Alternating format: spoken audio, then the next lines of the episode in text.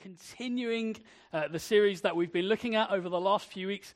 This I am getting to know Jesus in his own words. And we've been seeking to look at some of the things Jesus said about himself uh, in order to know him more fully. Uh, and so the, the, there have been seven phrases in particular uh, that we've sought to look at, all in the same book, all in the Gospel of John in the Bible. So it's one uh, kind of historical life story, bio- biographical account of the life of Jesus. Uh, and there are seven statements that Jesus made about himself that all began uh, with this phrase, I am. And he declared all kinds of things about himself. And so, over the last weeks, uh, we've heard him say, I am the bread of life, or I am the light of the world, uh, or I am the resurrection and the life, which we looked at last week. And, and now we are coming into the very end uh, of these sayings and this series, and also uh, John's gospel account, this eyewitness account of the life of Jesus. We're into the last few chapters uh, of John. Uh, and we're into to nearly the end of this series. And the verses we come to today are unlike most of the verses that we've read uh, in the rest of this series. In that most of the statements that Jesus made about himself, these I am statements, he made them publicly with people there who believed in him and people there who were dead against him and were trying to find a way to kill him. Uh, and he made these declarations about himself to this kind of mixed crowd. But these words that we read today were, were said to a smaller, more select group of people, were said just to his closest friends and followers, his disciples. But the fact that they were said behind closed doors doesn't mean there's nothing for us there. Actually, there's a, there's a great amount for us to learn uh, as we read these words. And so it's important, though, that we remember who they were initially addressed to um, in order to help us kind of understand what Jesus is saying here and, and to kind of get the meat out of it. These words were spoken to his closest friends, and we're going to jump into the story. Uh, on the last evening Jesus spent with these closest friends before he was arrested, tried, and crucified. We need to keep that context in mind as we read these verses today. See, for about three years, this, this group of men who were sat with Jesus as he said the words that we're going to read today, for about three years, they'd, they'd walked with him, followed him everywhere he went, shared their lives with him, ate together, observed him heal people and perform miracles, heard his teaching. He spoke with them as they walked along the road together. He taught them and corrected them and trained them and poured himself into them as they spent time with him. These men were well acquainted with Jesus, they trusted him. They'd entrusted their very lives to him. They'd given up everything in order to follow him. They'd given up their, their livelihood of fishing. They'd given up tax collectors. They'd given up what they had been doing in order to spend their lives with Jesus. And over the last three years, they'd followed him everywhere. And they didn't know fully what was about to happen. But Jesus did. And over the last few chapters, we, if you read through John's gospel, you realize that Jesus has been warning them, he's been telling them, he's been giving them a heads up about what's coming. He's telling them that he was going to go away somewhere. And you think, but we've given up everything to follow you. What do you mean you're going away? He'd also clearly stated when we read that those verses, I am the good shepherd, when Jesus said that, in those verses as we read, he said there, he said that he was going to lay his life down for his sheep, that he was going to die for his people. But they didn't really understand what he was telling them.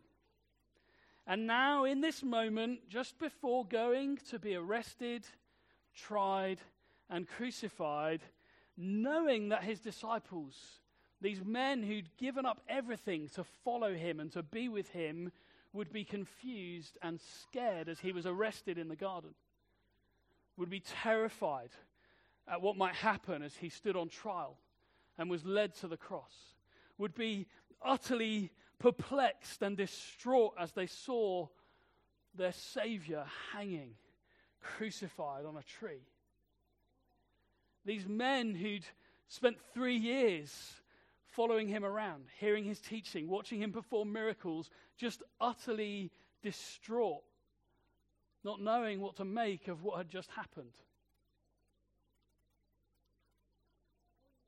Jesus knew that was going to happen. So, what message did he leave them with? What message did Jesus want to leave them with as they were about to walk into this bleak, difficult, confusing, challenging beyond we can imagine set of circumstances? What was it about himself and the implications of who he was for them that he wanted them to know and remember as he went to the cross. Knowing that they were going to face this deep and dark trial, that they would walk through the depths of despair, what words of comfort would Jesus speak to these dear friends? Well, let's find out. We're going to read from John chapter 14. Uh, we'll read from verse 1 through to 19. It'll be up on the screen. But if you do have a Bible, I'd encourage you to, to pick it up and read with us. So, having told them that he's going away, having tried to give them a heads up on what's going on, Jesus says this to them Do not let your hearts be troubled.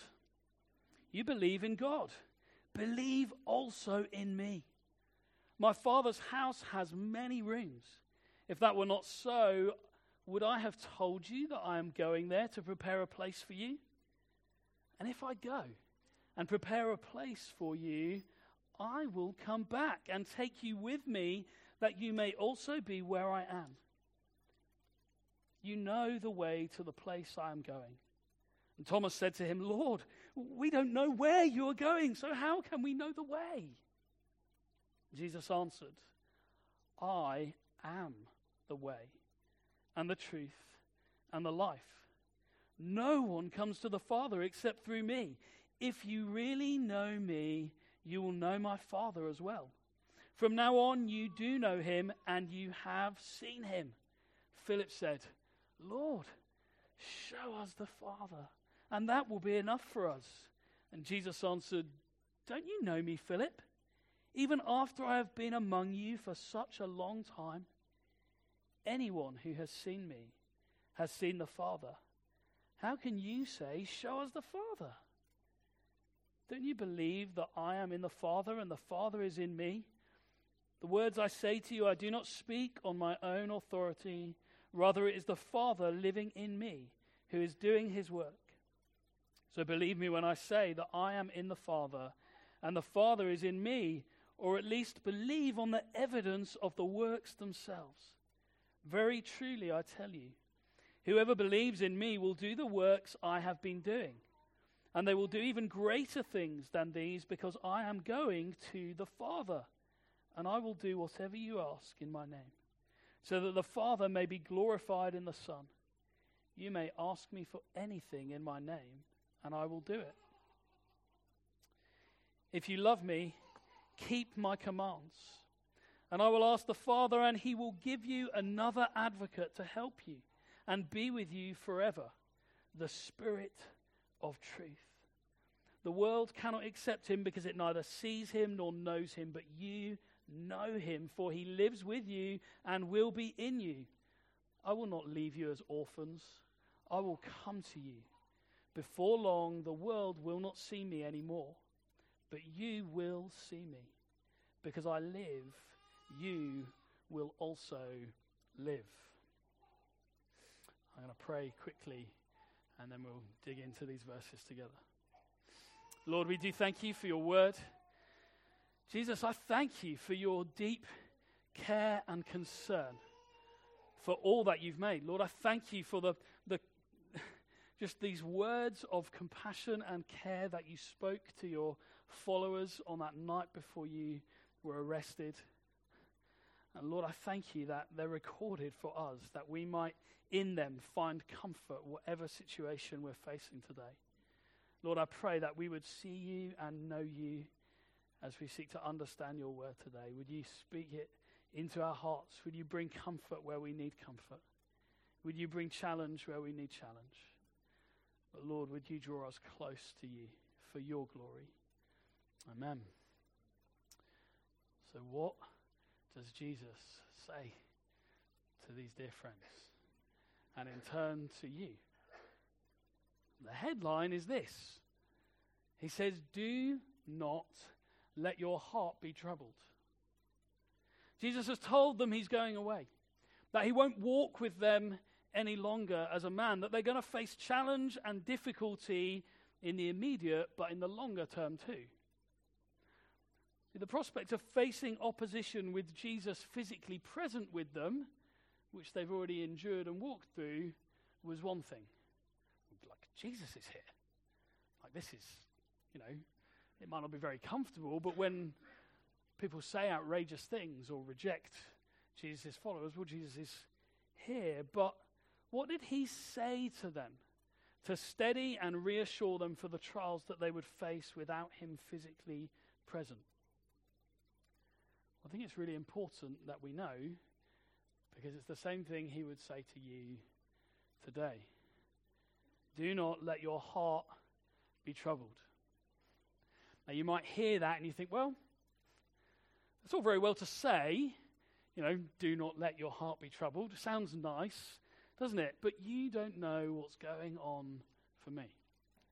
Maybe you're even thinking that right now. You're like, Owen, it's all very well for you to say this afternoon, do not let your heart be troubled, but you have no idea what we're facing. But this is the great thing Jesus doesn't just say, Do not let your heart be troubled, and then leave it there. It's not some hollow or hopeless platitude. No, Jesus says it, and then he arms his followers, and in turn, as we read his word, he arms and equips us with truth that will steady our hearts. He tells them where their hope comes from, what it's founded on, and he gives them, and in turn, us, a reason to hope in the most bleak and difficult circumstance where your heart may be inclined towards feeling weak and troubled. Jesus says, Do not let your heart be troubled, and this is why. We've got a series of things, and we're going to unpack them today. So the first is this He says, Do not let your heart be troubled. And I'm paraphrasing, but I'll unpack it because you have an eternal hope. You have an eternal hope. Jesus starts on this point. He says, You believe in God, believe also in me. And then he slightly obscurely says, My Father's house has many rooms. He's talking about heaven. If that were not so, would I have told you that I am going there to prepare a place for you? And if I go to prepare a place for you, I will come back and take you with me that you may also be where I am. The very first piece of armor Jesus gives to guard against troubled hearts is the very real future hope of eternity with Him. Not just eternity, eternity, no, eternity with Him. Heaven, eternity in the presence of Jesus, in the presence of the Father, in His Father's house. He's preparing a place and He's going to come back to take us. He says to His disciples, I am going, but I'm going to prepare a place for you, and I'll come back to take you home, to bring you with me into the perfect presence of my Father forever so that you might be where I am. This is really, really important. See, being heavenly minded, having an eternal perspective, reminding ourselves consistently of the eternal hope that we have in Christ Jesus, makes all the difference in our present trials and circumstances. This future hope is what brings us comfort and direction here, as well as strength and resolve to press on when life is difficult. You see, Jesus' disciples grasped it, they understood it. They understood it to the point that actually many of them gave up their lives in quite gruesome ways because they understood that this life wasn't it, but they had an eternal hope in Christ Jesus. And in 1 Corinthians 15, we read this, and this is really important. It says, If only for this life we have hope in Christ, then we of all people are to be most pitied. In other words, if our hope as Christians is just about somehow making this life better in some way, then, well, we really deserve people to feel sorry for us because we're completely barking up the wrong tree. If our hope is not an eternal one, then ultimately it's a futile one. That's what the Bible teaches us. So if you think following Jesus is just some kind of like nice life modification for the next kind of 70, 80, 90 years, then you are sorely mistaken. If your hope as a Christian is not an eternal one, then ultimately is a futile one. But that doesn't mean we just kind of live like thinking out there somewhere and we're just completely useless in the day to day. Like we're constantly daydreaming about eternity and we, we kind of pay no attention to what's going on around us. Is C.S. Lewis, um, who many of you would have heard of, a famous author, a Christian, a great thinker. He wrote this in, in a book of his called Mere Christianity about actually how essential it is for Christians to have this eternal perspective. He wrote this A continual looking forward to the eternal world is not as some modern people think, a form of escapism or wishful thinking, but one of the things a Christian is meant to do. But it does not mean that we are to leave the present world as it is. In fact, if you read history, you will find the Christians who did most for the present world were those who thought most of the next. The apostles themselves who set on foot the conversion of the Roman Empire, the great men who built up the Middle Ages, the English evangelicals who abolished the slave trade, all left their mark on earth precisely because their minds were occupied with heaven. It is since Christians have largely ceased to think of the other world that they have become so ineffective in this. Aim at heaven and you get earth thrown in. Aim at earth, and you will get neither. You see, an eternal hope brings us security and confidence whatever we face. But it's also what equips us and fits us for mission here and now. Equips us to love others as we have been loved to extend compassion to others as we have received compassion. And ultimately, to point people towards Jesus, to find their hope in Him as we do. It's grace for today and bright hope for tomorrow. But how will we get there? This eternal hope. How do we attain it? How do we step into it? Thomas wants to know.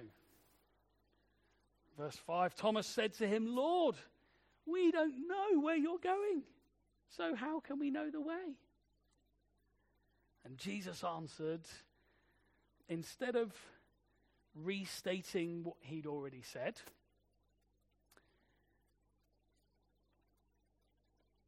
it's funny, isn't it, actually? He's already said, I'll come and take you. I don't know if you noticed that. He said, I'll go and prepare a place for you, and I'll come back and take you there. And then Thomas is like, We don't know where you're going. How are we going to get there? And you think Jesus could have said, Thomas, I think you weren't paying attention. I already said, I'll come and take you there. But instead of saying that, he actually responds in the most remarkable way, and he says this Jesus answered, I am the way. In other words, don't let your heart be troubled because if you know Jesus, you know the way. He doesn't say, you'll work it out, or even, I'll show you the way, or I'll send some step by step instructions and directions so you can get there. Instead, Jesus declares himself to be the way, the only way. Many people have claimed to have found the way, to have found a way to fulfillment or enlightenment or happiness or satisfaction or peace. Many people claim to have found the way to those things. But Jesus said, Believe in me, follow me, know me, I am the way. There is no other way to the Father. And many people will seek to tell you that there are many ways to heaven. But Jesus said to the contrary. The word the is very exclusive. He didn't say, I am a way. Said, I am the way, the only way. The only way to real comfort, real peace is found in trusting in Him, in knowing Him.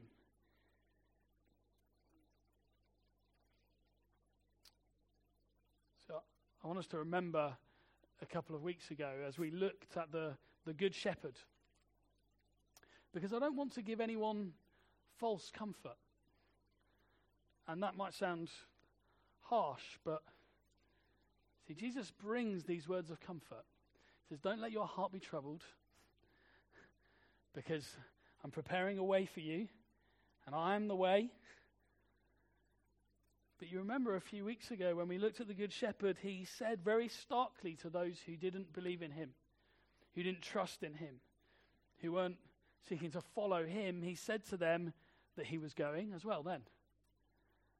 And they were a little bit confused. And he said, You can't follow me where I'm going. You can't come with me because you don't believe. But his response to Thomas is very different. He says, You know me. You know the way. You follow me. You're coming too.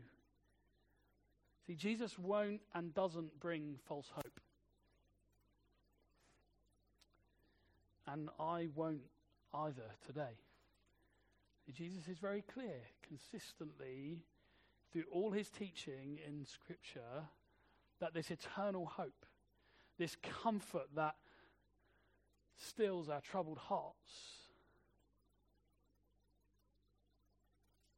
is belief in Him and in Him alone, and trust in Him and Him alone to save us. Now, that might sound stark or even harsh, but the words Jesus speaks in this passage to these men, notice I said it was to his closest friends that he spoke these words of comfort, not a general words to crowds of people, some who believed and some didn't. And that's because these are not general words of comfort.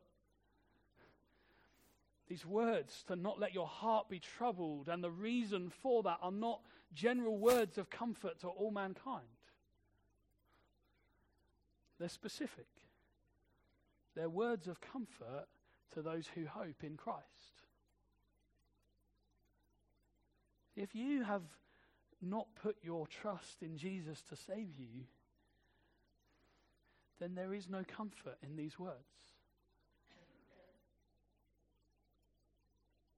In fact, actually, Jesus says, You can't come where I'm going.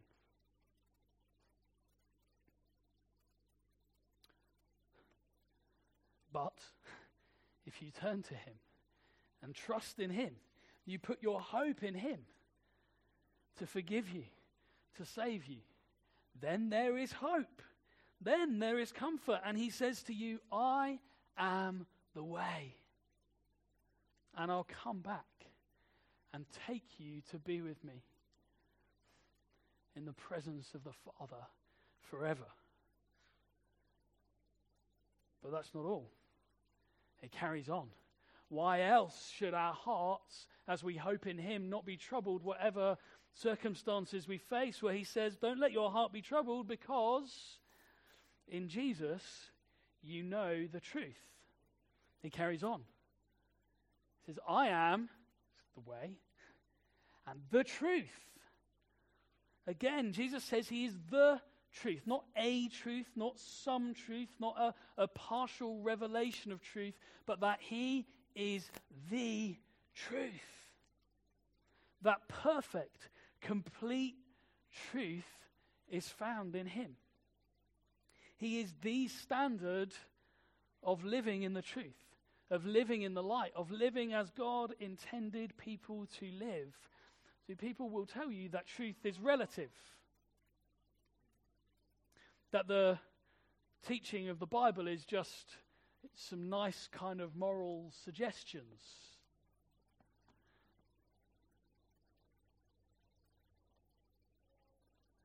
But the only enduring answer for your troubled heart, the only enduring answer for your troubled heart is to know and live in the good of Jesus, the truth. To surrender to and find freedom in his life and his teaching. Don't ever lose sight of him. We carry on. Why else should our hearts not be troubled? Jesus is the way, He's the truth, and He also says that He's the life. Do not let your hearts be troubled, because if you know Jesus, you know the life. In saying, I am the life, Jesus is declaring that He is the source of all life and the only one in whom life, true life, is found. In John 10, 17 to 18, which we looked at a few weeks ago, as Jesus said he was the good shepherd, he declared that he was going to lay down his life for his sheep and then take it back up again. That he had authority over life and death. And a few verses after this here, as he declares himself to be the life, he speaks another word of promise to those who trust in him, to his disciples. He says this in 14, verse 19. Says, Because I live, you also will live. See, when Jesus conquered death, when he rose again, that we celebrate on Easter Sunday, he defeated death. He defeated the grave.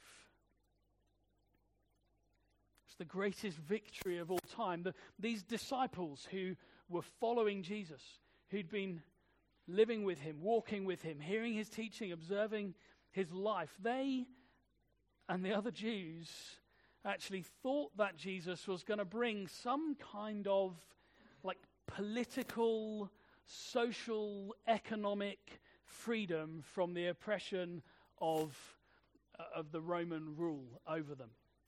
These Jews were living under Roman rule. They were an occupied people.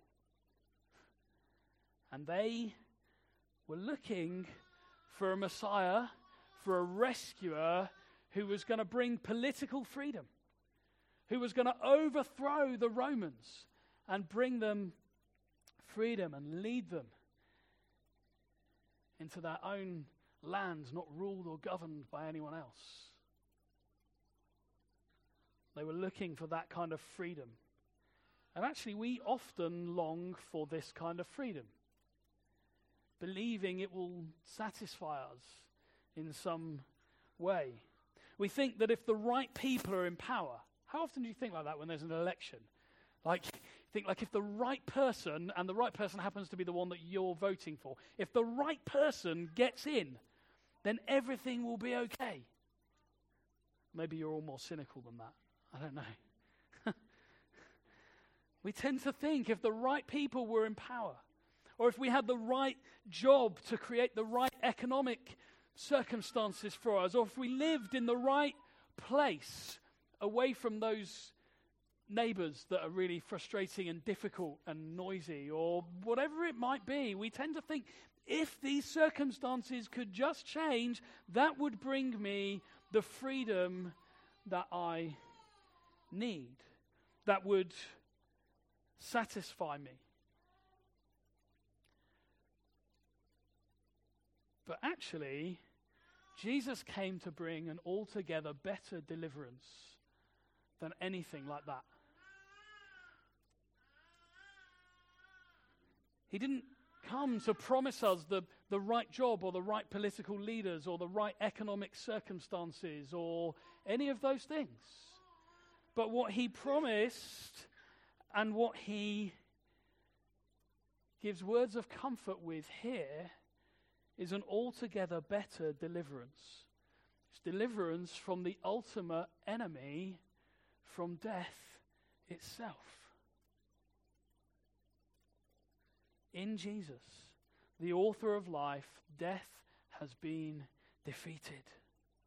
He doesn't say, let your heart, don't let your heart be troubled because I've come to bring deliverance from political or social or economic oppression. No, he says, don't let your heart be troubled because I've come to deliver you from death itself, to give you life itself for all eternity.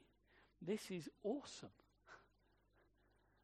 I don't know what kind of deliverance you're looking for, but this is the very best kind. Let's move on. What else? There are so many reasons that our hearts should not be troubled, whatever we're facing. We have an amazing hope in Jesus. He carries on, he says, Do not let your heart be troubled because he hears your prayers. He hears your prayers. He says this I will do whatever you ask in my name, so that the Father may be glorified in the Son. You may ask me for anything in my name, and I will do it. Now, pause. Lots of people have taken this verse and used it to mean all sorts of things that it doesn't. And they make it say, well, this says, if I just declare it in the name of Jesus, then God will give me my private jet. In the name of Jesus, I declare it, and God will give me my mansion or whatever other thing it is that you want. That isn't what he means at all. But it is kind of difficult because it seems like that's what it says, yeah? So we kind of read it in the English and we read it just on its own and we go, hey, that sounds like a pretty good proof text. I'm going to go for that. Whatever you ask, I'll do it. Woo! well, Jesus isn't declaring himself to be some kind of cosmic genie or like magic slot machine or other such things. No. What does it mean then to, to ask in his name? Does it just mean saying in the name of Jesus when we pray? No. It means asking on his reputation, asking in line with his character and his will. Now just think for a minute. He said it first to these men who'd walked with him, who'd observed him up close, who'd heard him pray and talk with his Father in heaven, who knew him well. What, what was consistent with his character? What would he ask his Father for? What would he do? That if you ask in consistent keeping with my will, and my character and who I am, then I'll answer. Just to help us understand it, this may or may not help. I don't know if you, like, we sometimes watch period dramas in our house. We quite like period dramas. Uh, but they sometimes give you an insight into how things used to be and how things aren't really. and one of the, the kind of quirks that can help us understand this is shops you can probably do, still do the same kind of thing in some shops today, but in certain shops, you would have an account. And the, the Lord of the manor or whoever may have an account with this shop. And people within his household were empowered to go and get things from the shop on his account. But the shopkeeper would know what kind of thing he was after. It would be consistent with who he was and what he was doing. It would be consistent with his purchasing history, too. So if, I don't know, if the housekeeper went in and asked for something completely out of keeping, completely out of kilter with what they would buy on their account, then the shopkeeper would say, No, that's not what this account's for. That's not what your master would have sent you here for. No.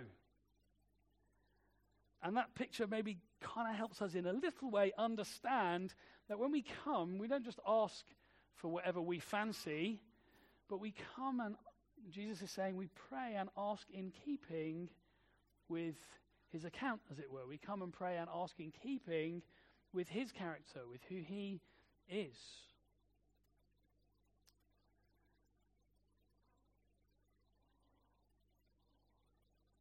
So when you pray and you ask for his will to be done in a situation, you know what? He's always going to go, yes. and his will will be done. Sometimes we presume to, to know what his will is, and you know what? We don't always get the answer we're expecting. His motivation in answering, too, is interesting. Jesus is very clear. What's his motivation in answering our prayer? When we come and we ask in accordance with his will, when we come and ask in keeping with who he is, what's his motivation in answering and it being done? He can answer if you like. What does he say? It's right here. What's, what does he say his motivation is? So that. Yeah, it's the glory of God. See, the motivation of Jesus in answering our prayer is nothing other than the glory of God. That people would marvel at, would wonder at, would, would glory in just how good He is. It's for the glory of the Father.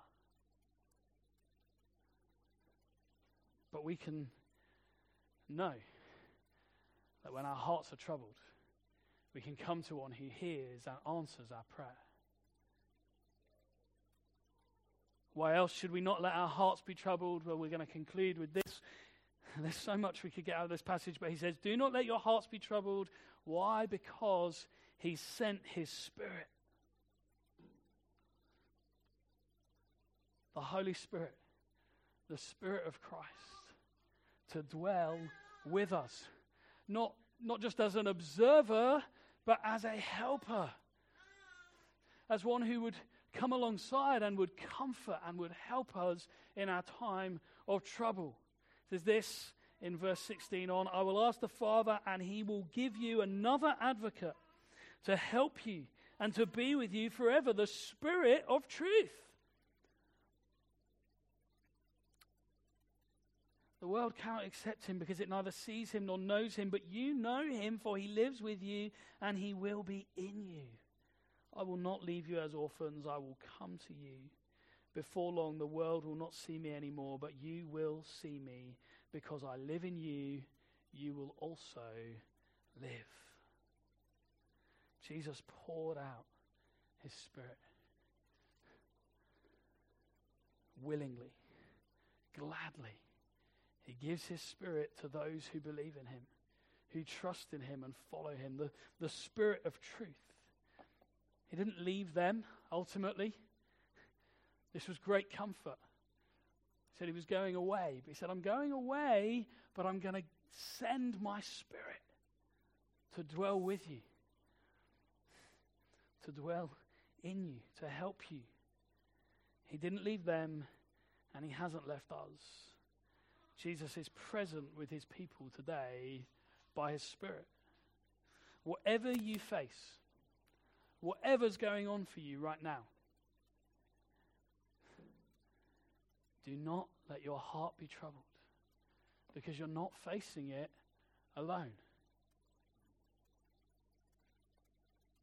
Jesus is present by his Spirit. He's with you now and he will be with you always, not as an observer, but as a helper. We read in God's word that we are to go on being filled by his Spirit, that we to continually be being filled by his Spirit. And we need to finish, but some of you today, in your circumstance, your heart is troubled. You're looking at it and you're like, I just feel overwhelmed. And you need to know again a filling of the Holy Spirit, the Spirit of comfort, strengthening you, equipping you, comforting you. Whatever you're facing today, Jesus, the way, the truth, and the life says, do not let your heart be troubled. So, how are we to respond? There's a couple of things. Firstly, there's this we receive comfort in Jesus. As those who hope in Him, who trust in Him. He says, whatever you're facing, whatever struggle, whatever challenge, whatever sickness, whatever set of circumstances, whatever situation you're faced with, do not let your heart be troubled, but find peace and hope in Him. We receive comfort. But we don't just sit on that. Remember, I said earlier, those who live in the good of this hope are actually those who are of most use in this world. And we read about this in 2 Corinthians chapter 1.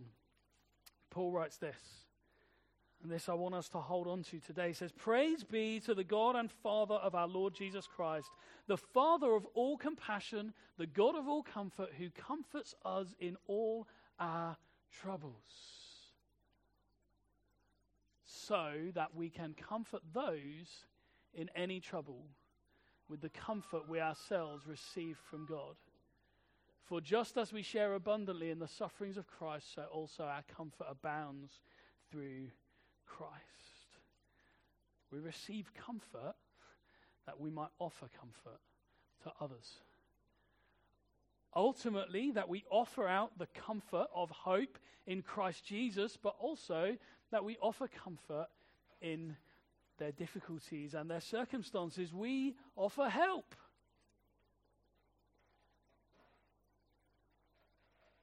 we comfort with the comfort that we've received in Christ Jesus.